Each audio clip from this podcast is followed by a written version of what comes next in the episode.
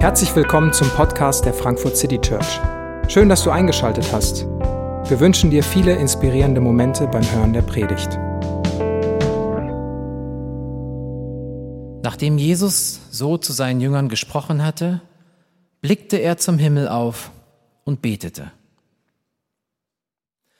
Vater, die Zeit ist jetzt da. Offenbare die Herrlichkeit deines Sohnes, damit der Sohn deine Herrlichkeit offenbart. Du hast ihm ja Macht über die ganze Menschheit gegeben, damit er allen, die du ihm anvertraut hast, das ewige Leben schenkt. Und das ewige Leben zu haben heißt, dich zu kennen, den einzig wahren Gott und den zu kennen, den du gesandt hast, Jesus Christus. Ich habe das Werk vollendet, das du mir aufgetragen hast. Ich habe hier auf der Erde deine Herrlichkeit offenbart. Und nun, Vater, gib mir, wenn ich wieder bei dir bin, von neuem die Herrlichkeit, die ich schon vor Erschaffung der Welt bei dir hatte. Ich habe deinen Namen den Menschen offenbart, die du mir aus der Welt gegeben hast.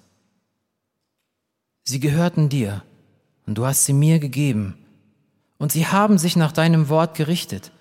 Sie wissen jetzt, dass alles, was du mir gegeben hast, tatsächlich von dir kommt. Denn was du mir gesagt hast, habe ich ihnen mitgeteilt. Und sie haben es angenommen und haben erkannt, dass ich wirklich von dir gekommen bin. Sie sind zu der Überzeugung gelangt und glauben daran, dass du mich gesandt hast. Für sie bete ich. Ich bete nicht für die Welt, sondern für die, die du mir gegeben hast, denn sie sind dein Eigentum. Und alles, was mir gehört, gehört dir, und was dir gehört, gehört mir und meine Herrlichkeit ist ihnen offenbar geworden.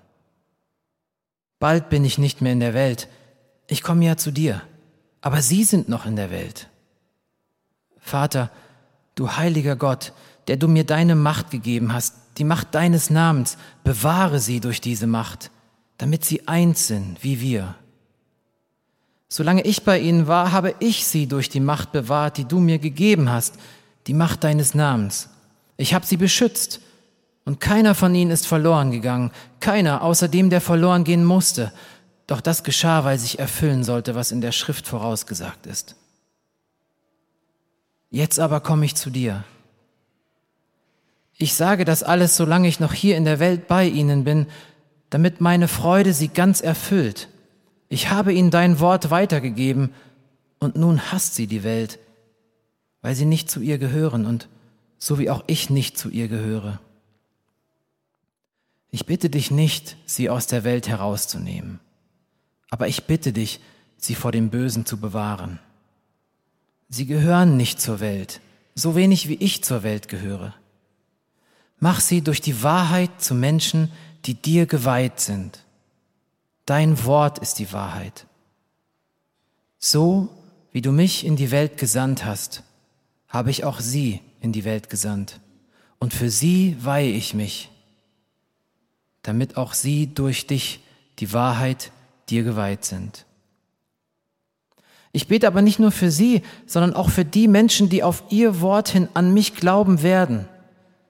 Ich bete darum, dass sie alle eins sind, sie in uns, so wie du, Vater, in mir bist und ich in dir bin. Dann wird die Welt glauben, dass du mich gesandt hast. Die Herrlichkeit, die du mir gegeben hast, habe ich nun auch ihnen gegeben, damit sie eins sind, so wie wir eins sind. Ich in ihnen und du in mir. Und so sollen sie zur völligen Einheit gelangen, damit die Welt erkennt, dass du mich gesandt hast und dass sie von dir geliebt sind, so wie ich von dir geliebt bin. Vater, ich will, dass die, die du mir gegeben hast, dort sind, wo ich bin. Sie sollen bei mir sein, damit sie meine Herrlichkeit sehen. Die Herrlichkeit, die du mir gabst, weil du mich schon vor Erschaffung der Welt geliebt hast. Vater, du gerechter Gott, die Welt kennt dich nicht, aber ich kenne dich. Und diese hier haben erkannt, dass du mich gesandt hast. Ich habe ihnen deinen Namen offenbart und werde es auch weiterhin tun, damit die Liebe, mit der du mich geliebt hast, auch in ihnen ist. Ja, damit ich selbst in ihnen bin. Amen. Ja, das war ein Einblick in in das, ja fast das, das Herz von Jesus, kann man sagen. Er, er guckt am, am Ende seines Lebens auf all das zurück, was an Weihnachten begonnen hat. Und ich habe mich gefragt, wie diese Szene wohl für die Jünger war. Wie, da, wie das wohl für sie war, als Jesus mit ihnen geredet hat und auf einmal aufgehört hat zu reden und dann all dieses, was er gesagt hat, mit diesem, mit diesem Gebet, das wir gerade gehört haben, abgeschlossen haben. Vielleicht hast du einen kleinen Teil davon gerade gespürt, wie das für die Jünger gewesen sein könnte. Ähm, in diesem Gebet, wo Jesu, Jesu Ringen äh, mit, mit dem, was war, mit dem, was ist, mit dem, was kommt, seine Zuversicht, seine Freude, aber auch sein, ja, die Klarheit, was das in der Realität für die Jünger und auch für ihn bedeuten wird, alles irgendwie zusammenkommen. Es ist ein, ein Gebet, das unglaublich viele Aspekte zusammenfasst, auf den Punkt bringt, wo Jesus den, den ganzen Kern seines Auftrages nochmal vor Gott bringt und vor Gott seine Jünger auch hören lässt. Es ist kein Gebet, was Jesus in einer, in einer Kammer gebetet hat, irgendwo im, im Versteckten, im Dunklen, was keiner hören sollte, sondern ein Gebet, das er bewusst vor und für seine Jünger betet. Sie sollen es hören, sie sollen es mitbekommen. Und es gibt ähm, zwei, zwei Verben, die, wenn man so durchzählt, äh, ganz, ganz prägnant sind, die das, dieses, dieses Gebet immer wieder durchziehen. Und das ist geben und senden. Geben kommt ganze neunmal vor, senden äh, sechs, sieben, siebenmal. ähm, also senden und geben sind zwei Worte, die ganz, ganz viel vorkommen. Und deswegen auch dieser, dieser Titel, und wir wollen über diesen Aspekt nachdenken. So wie Gott mich gesandt hat, so sende ich euch. Diese, diese Idee, die Jesus da gibt.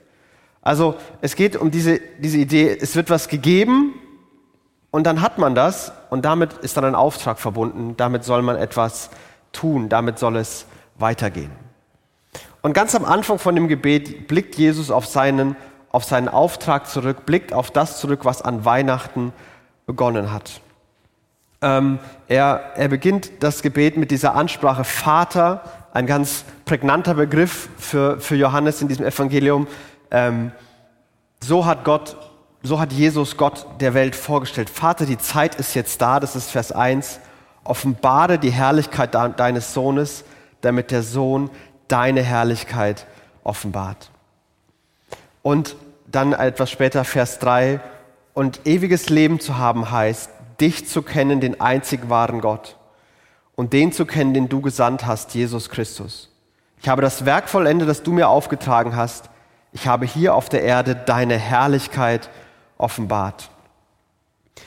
Diese Herrlichkeitsidee ist eine ganz entscheidende für den Auftrag für, von Jesus bei Johannes. Und Herrlichkeit ähm, bedeutet sowas wie, wie Schönheit, überstrahlende Schönheit. Und es, es, hat zwei Aspekte, die immer ganz deutlich werden. Und das eine ist, dass, dass mit Herrlichkeit eine, eine, eine sichtbare, erlebbare Gegenwart Gottes verbunden ist. Eine ja fast überwältigende Gegenwart oft, die in, in Jesus etwas verhüllt wurde, weil Jesus Mensch wurde, aber trotzdem ein, ein Staunen ausgelöst wurde, weil Jesus da war. Es wird sichtbar, dass Gott da ist. Und gleichzeitig hat Herrlichkeit diese Idee von, von Autorität, von Stärke, von etwas Besonderem, der, der vorgibt. Jesus zeigt, dass Gott die Welt regiert und dass Gott in der Welt gegenwärtig ist. Und dann sagt er diese Sätze, ewiges Leben zu haben, heißt es, Gott zu kennen. Und das war Kern seines Auftrags. Und ewiges Leben können wir vielleicht auch mit, mit neues Leben, mit, mit einer neuen Realität äh, übersetzen oder denken. Denn der, der Auftrag von, von Jesus, wie ihn Johannes beschreibt, wird, wird ganz am Anfang so aufgemacht, dass, dass eine neue Welt, eine neue Zeit beginnt. Am Anfang war das Wort und das war, Wort war bei Gott und das Wort war Gott. Anklang an die, an die Entstehungsgeschichte der Welt. Und Johannes sagt, jetzt beginnt eine, eine neue Realität. In das, was wir kennen, bricht eine neue Realität hinein. Und die Weihnachtslieder sind, sind voller Erwartung dieser Realität. Ich meine, wir haben es gerade gesungen. Diese Freude kommt herbei, fröhlich triumphierend. Engel bringen frohe Kunde. Diese, diese Erwartung, dass alles neu wird, dass alles schön wird, dass alles voll Freude, voll Glanz, voll, voll Herrlichkeit sein wird, die von Anfang an mit, mit dieser Person Jesus verbunden ist und die bis heute in den, in den Weihnachtsliedern weitergelebt. Ich glaube, die Weihnachtszeit ist bis heute eine, eine Zeit voller Erwartung und voller Sehnsucht. Und wir haben einen, einen, einen Fehler gemacht, etwas gemacht, was, was es uns zu ganz viel Druck bedeutet, nämlich diese Lieder binden diese Erwartung an Jesus. Und Johannes bindet diese Erwartung an Jesus. Jesus kommt und mit Jesus und, und mit, dieser, mit dieser Person Jesus, wo Gott Mensch wird, beginnt die Erwartung und beginnt die Hoffnung, dass jetzt Frieden kommt, dass jetzt Freude kommt, dass jetzt alles anders wird. Und äh, wir haben es so gemacht, zumindest erlebe ich das so, dass die Weihnachtszeit muss, muss für uns diese besondere Zeit sein. Und wir müssen es zu einer besonderen Zeit machen. Wir müssen den Frieden erzeugen und erleben. Wir müssen die Freude spüren und alles dafür tun, dass diese Freude sichtbar wird.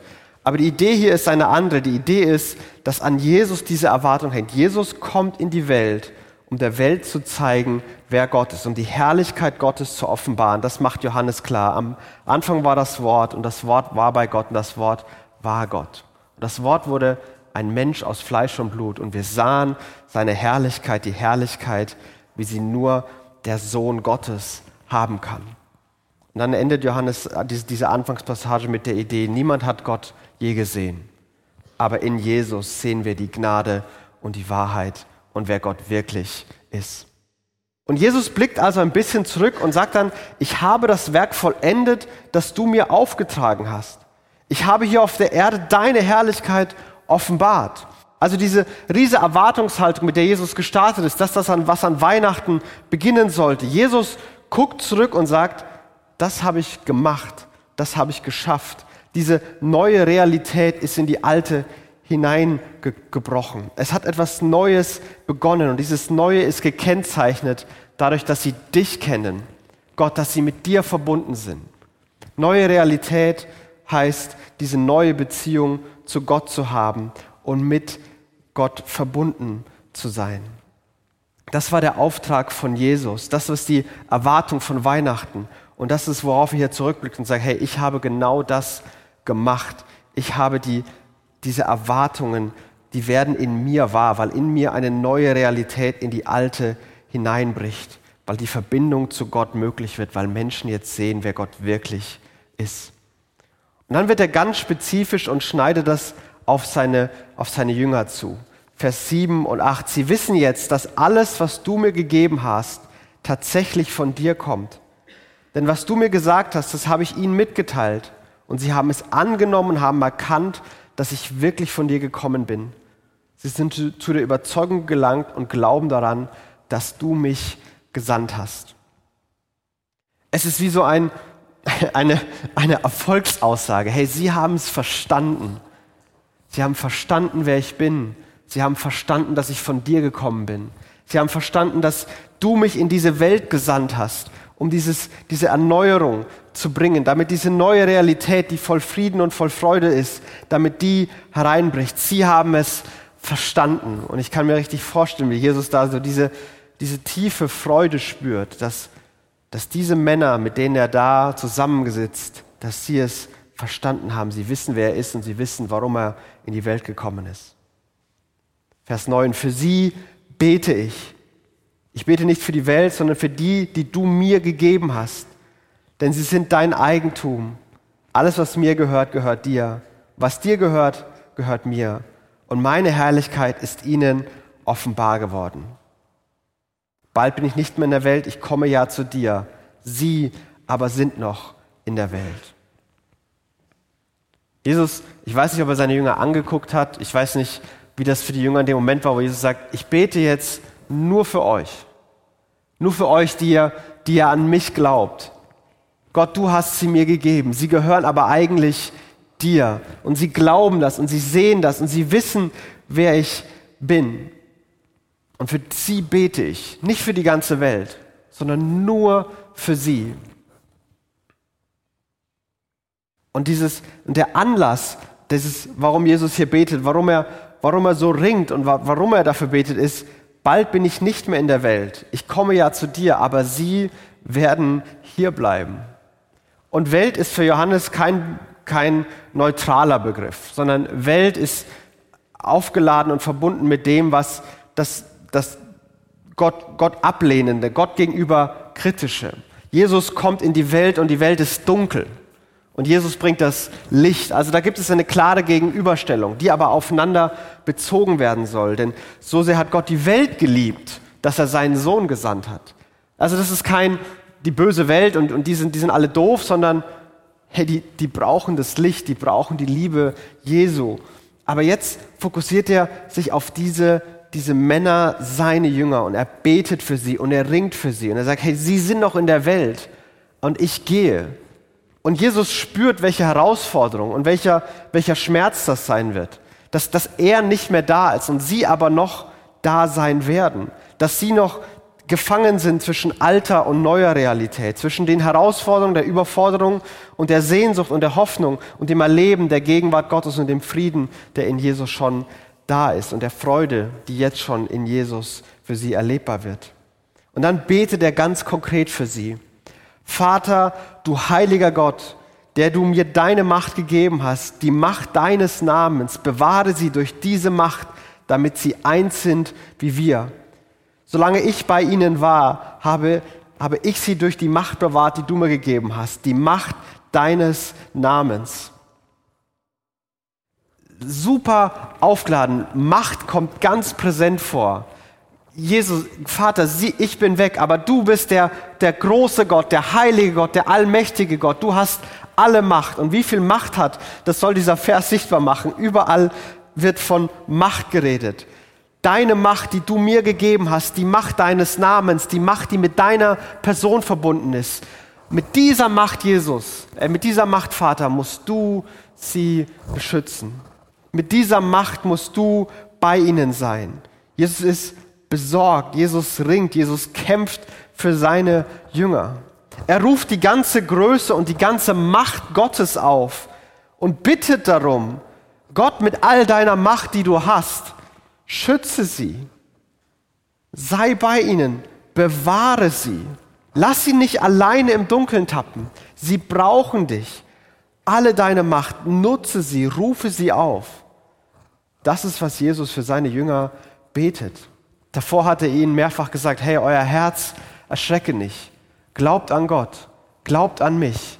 Gott macht das. Gott tut das. Gott vergisst euch nicht. Ja, in der Welt gibt es Herausforderungen.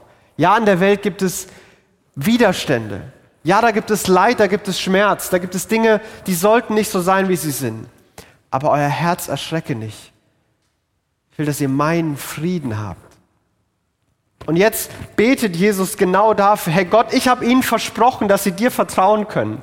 Ich habe ihnen versprochen, dass du sie beschützt. Und jetzt bitte, ruf all deine Macht auf, nutze all deine Macht, um sie wirklich zu schützen. Jesus betet für sie. Und ich glaube, dass das ein zutiefst be befriedender, beruhigender Moment für die Jünger gewesen sein muss, an den sie sich bestimmt später immer wieder erinnert haben. Hey, wenn Jesus so mit Gott ringt, dass Gott seine Macht aufruft, damit wir beschützt werden. Jesus hat für uns gebetet. Und selbst wenn Gott wenn wir vielleicht meinen, dass Gott uns vergessen könnte, dass Gott uns vergessen sollte, weil wir nicht gut genug waren, weil wir es vergessen haben, weil wir es verpasst haben. Herr Jesus und was Jesus gebetet hat, das wird Gott nicht vergessen haben. Und sein Schutz und seine Stärke ist bei uns, die ist mit uns. Jetzt aber komme ich zu dir, Vers 13. Und ich sage das alles, solange ich noch in der Welt bin, damit meine Freude sie ganz erfüllt. Ich will, dass sie auch diese Freude haben und ich sage ihnen das. Ich bereite sie darauf vor, dass ich, dass ich gehen werde. Dass, da, dass ich aber gehen werde, um mein Leben zu lassen, damit etwas Neues beginnen kann. Das sagt ihnen Jesus davor. Und, und er sagt, dass ich gehe und ich werde sterben und auferstehen. Und das wird dafür sorgen, dass eure, dass eure Traurigkeit in Freude verwandelt wird. Dass euer Schmerz, dass euer Leid, dass all das erneuert, gerettet und erlöst werden kann. Und ich sage Ihnen das jetzt, damit Sie die Freude, die dann da sein wird, damit Sie von der ganz erfüllt werden. Vom Erfolg der Mission Weihnachten, nämlich die in der Auferstehung die Erwartungen erfüllt, dass das Sie ganz zutiefst prägt und dass sie da mit dem Frieden erfüllt sind, weil deine Macht sie beschützt und mit der Freude erfüllt sind, weil ich auferstanden bin und die Idee von Weihnachten, die Erwartung von Weihnachten wahr geworden ist. Und Jesus betet das, was er ihnen vorher zugesagt hat, dass sie diese friedlichen, stabilen, sicheren und freudigen, begeisterten Menschen sein sollen. Und er betet das, weil er weiß, dass das notwendig sein wird. Notwendig für das, was kommen wird. Es hat ja einen Grund, warum Jesus geht, aber die, die Jünger noch bleiben sollen. Und ich springe jetzt ein bisschen, ähm, in Vers 18 wird, wird Jesus dieses, diesen, diesen Punkt aufmachen. So wie du mich in die Welt gesandt hast, so habe auch ich sie in die Welt gesandt. Sie, sie bleiben in der Welt, weil sie da einen Auftrag haben. Jesus ist in das Dunkel gekommen, in die Welt gekommen, um zu zeigen, wer Gott wirklich ist. Und jetzt sagt er seinen Jüngern, ich schicke euch in die, genau die gleiche Welt, mit genau dem gleichen Auftrag, genau der gleichen Idee, damit ihr der Welt zeigt, wer Gott wirklich ist. Damit ihr den, den Frieden und die Freude Gottes weitergeben könnt, damit ihr sie darstellen könnt. Dafür betet Jesus. Das war die Idee davon. Und deswegen, ich jetzt wieder, ich, ich springe wieder zurück und wir, wir kommen noch mal mehr dazu, zu diesem Vers 18. Ich habe ihnen dein Wort weitergegeben, Vers 14. Und nun hasst die Welt sie, weil sie nicht zu ihnen gehört, so wie auch ich nicht zu dir gehöre. Ich bitte dich nicht, sie aus der Welt herauszunehmen, aber ich bitte dich, sie vor dem Bösen zu bewahren. Eine ganz zentrale Bitte. Ich bitte dich nicht, sie aus der Welt herauszunehmen, aber sie vor dem Bösen zu bewahren. Ich weiß nicht, ob Jesus das leicht gefallen ist oder ob er mit sich da gerungen hat, diesen Satz zu sagen, weil er weiß, was das bedeutet, in der Welt zu bleiben. Er hat es selbst erlebt. Er wusste, wie sich das anfühlt. Aber Jesus sagt, ich, ich bete nicht, dass du sie da, da rausholst, dass du die Helikopter schickst, ähm, die, die sicheren Kissen, ähm, dass du sie da einfach rausholst und dass alles, dass alles für sie gut ist, dass sie von heute auf morgen nur noch in dieser neuen Realität leben. Ich bitte nicht, dass du sie aus der Welt herausnimmst, aber ich bitte dich, dass du sie vor dem Bösen bewahrst. Jesus ist sich bewusst, was es bedeutet, in dieser Welt zu leben. Und mit dem Bösen ist so eine, eine personifizierte Macht gemeint, die aber viele Gesichter hat. Diese widergöttliche, antigöttliche Macht, die versucht, genau das Gegenteil von dem zu bewirken, was Gott macht. Da, wo Hoffnung ist, Verzweiflung zu sehen. Da, wo Vertrauen ist, Angst. Da, wo Einheit ist, Zwiespalt. Da, wo Liebe ist, Hass zu schüren. Da, wo Licht ist, es dunkel zu machen. Und diese, diese Kräfte werden immer wieder auf sie wirken. Und Jesus weiß darum. Und er betet das nicht mit leichtem Herzen, aber er betet das um des Auftrags, um der Mission willen. Es ist wichtig, dass sie in dieser Welt bleiben, denn so wie du mich gesandt hast, habe auch ich sie in die Welt gesandt. So wie ich das auf mich genommen habe, Mensch zu werden. An Weihnachten wird Gott Mensch. Und so wie ich das auf mich genommen habe, all das zu erleben, mich wirklich mit der Realität, in der die Menschen leben, zu identifizieren, mit ihren Emotionen, mit ihren Herausforderungen, all das zu spüren, das, das Dunkle abzubekommen, den Schmerz und das Leid hautnah selber zu erfahren. Aber ich gehe da rein, weil ich möchte, dass Gott, dass deine Liebe und dein Frieden und deine Freude sichtbar wird. Und genau so sende ich jetzt auch sie. Genauso sende ich jetzt auch sie, dass sie in die Welt gehen um deine Herrlichkeit zu offenbaren, dass sie der Welt zeigen, wer du bist und was du getan hast. Und dann macht Jesus die Perspektive einfach einmal nochmal noch mal ganz weit auf. Ich bete aber nicht nur für sie, sondern auch für die Menschen, die auf ihr Wort hin an mich glauben werden. Ich bete darum, dass sie alle eins sind. Sie in uns, so wie du, Vater, in mir bist und ich in dir bin. Dann wird die Welt glauben, dass du mich gesandt hast. Jesus geht davon aus, dass dieser, dieser Auftrag, den er seinen elf Jüngern geht, das gibt, dass der weit über das hinausgeht, was diese elf Männer leisten werden. Er, er geht davon aus, dass viele Menschen in vielen Kontinenten über viele Jahrhunderte hinweg an ihn glauben werden. Und er nimmt hier Menschen im Blick, die er nie gesehen hat, die da noch gar nicht geboren wurden. Er nimmt hier Menschen im Blick, er nimmt hier uns mit in den Blick und er lädt uns ein in diese Geschichte, uns ein in diese Sendung. Ich bete nicht nur für sie, sondern auch für die Menschen, die auf ihr Wort hin an mich glauben werden. Ich bete darum, dass sie alle eins sind, sie in uns, so wie du, Vater, in mir bist und ich in dir bin. Dann wird die Welt glauben, dass du mich gesandt hast. Und spätestens hier wird klar, dass das Welt, auch wenn sie Jesus ablehnt, nichts ist, was man, was wir auch ablehnen sollten, was wir vergessen, abkapseln, aburteilen sollten. Jesus ist in die Welt gekommen, um die Welt zu retten, nicht um die Welt zu verurteilen.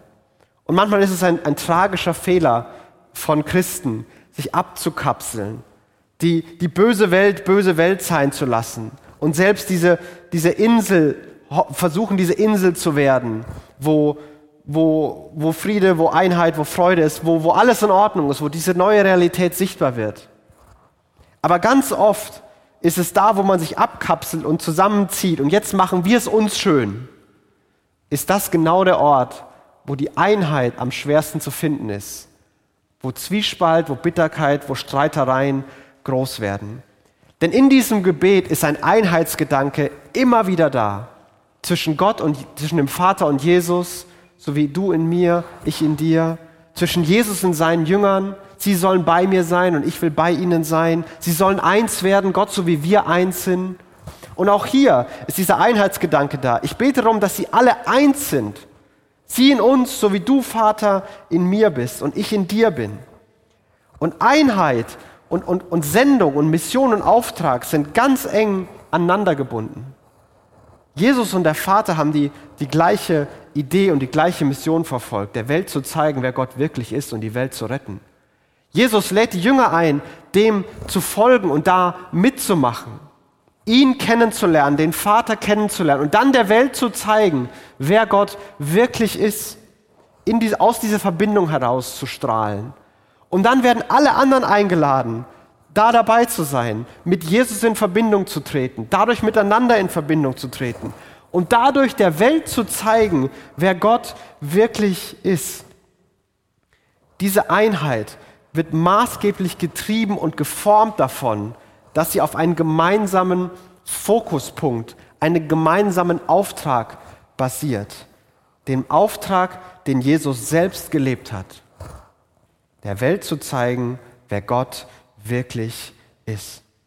Und wenn es diesen Fokus gibt, wenn diese Einheit nicht darauf basiert zu sagen, wir machen es uns hier jetzt schön, sondern zu sagen, wir versuchen auf eine Art und Weise miteinander umzugehen, dass die Welt sieht, wer Gott wirklich ist. Dann heißt es noch lange nicht, dass alles einfach ist, dann heißt es auch noch lange nicht, dass Einheit Gleichheit und, und gleiche Meinungen bedeutet. Aber dann kann etwas entstehen, was überzeugend ist, was anziehend ist, was der Welt zeigen soll, wer Gott wirklich ist. Denn das ist daran geknüpft, diese Erwartung knüpft knüpft Jesus daran. Und dann wird die Welt glauben, dass du mich gesandt hast.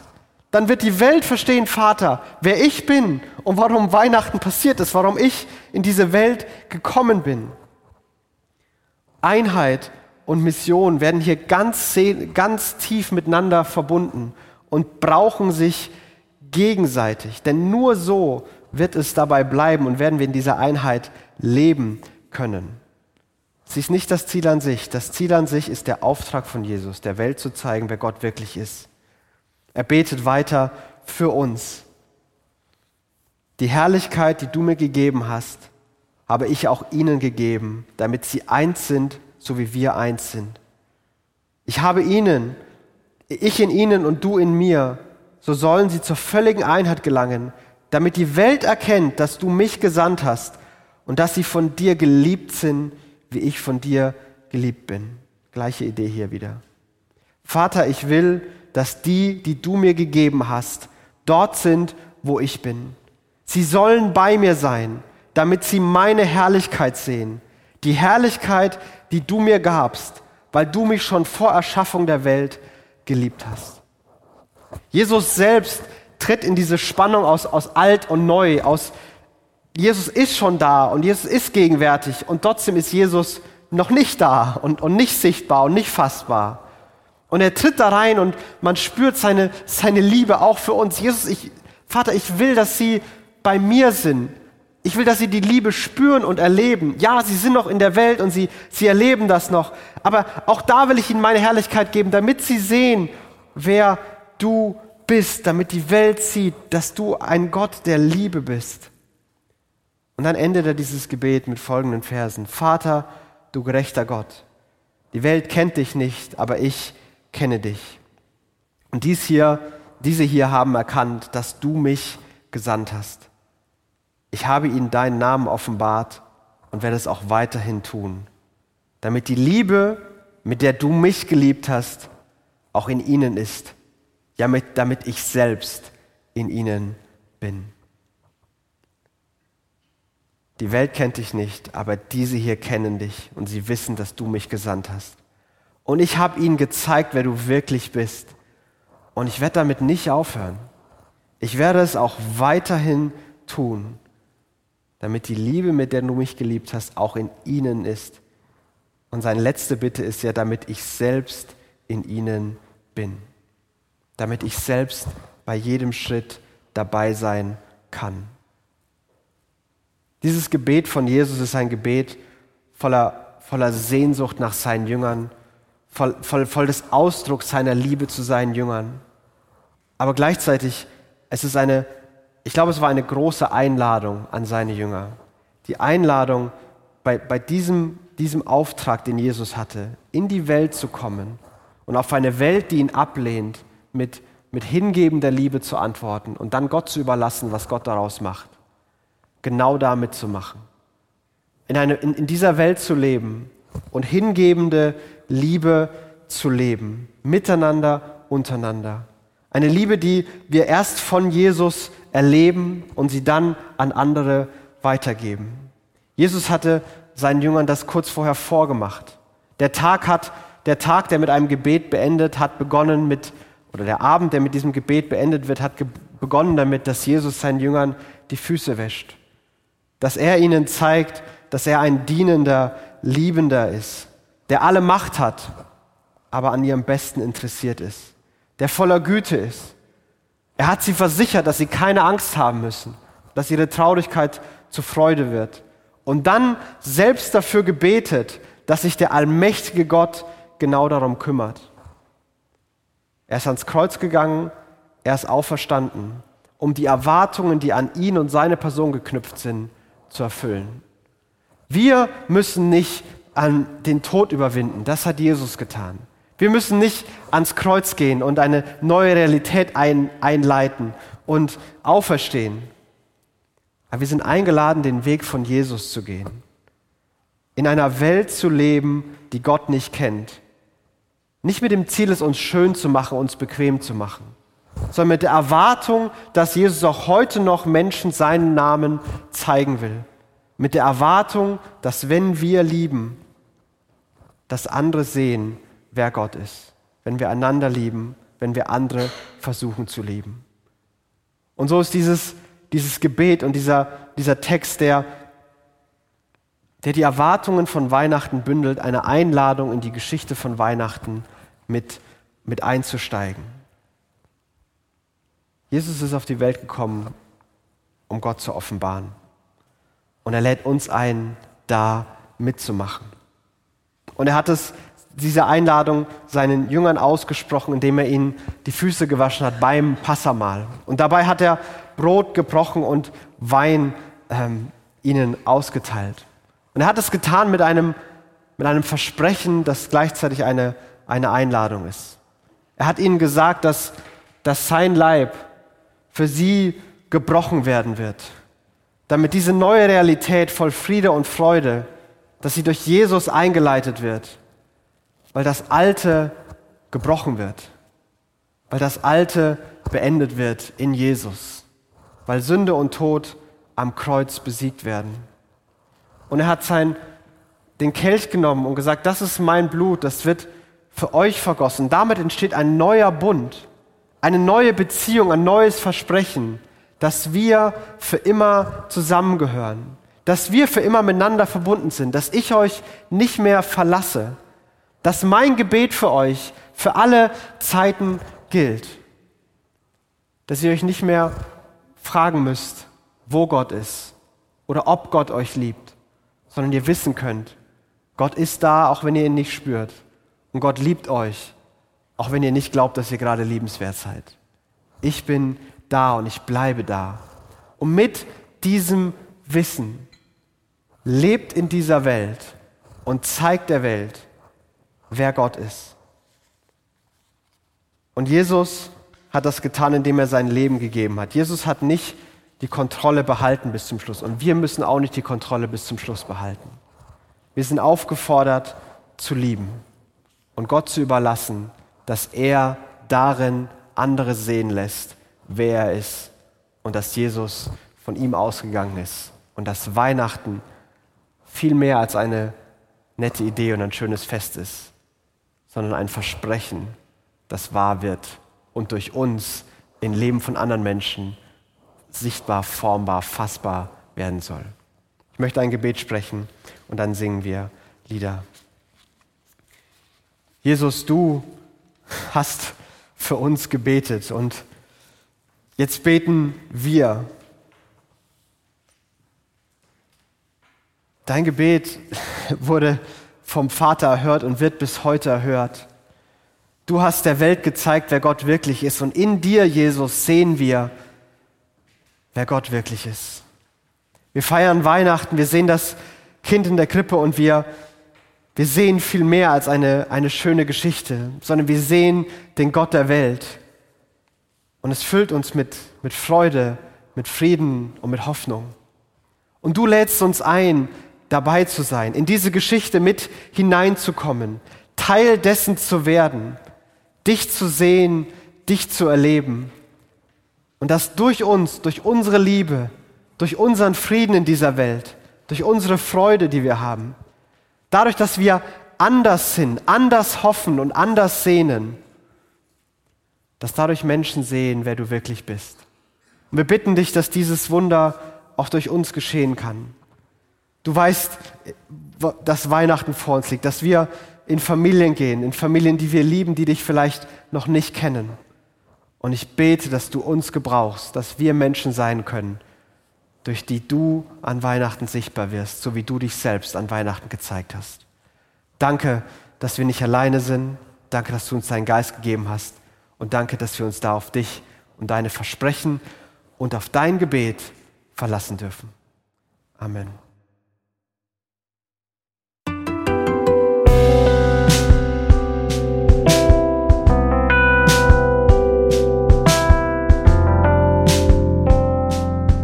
Wir hoffen, die Predigt hat dich inspiriert. Wenn du uns kennenlernen möchtest, dann schau einfach mal auf unsere Homepage www.frankfurtcitychurch.de oder besuch uns in unseren Gottesdiensten. Bis dann!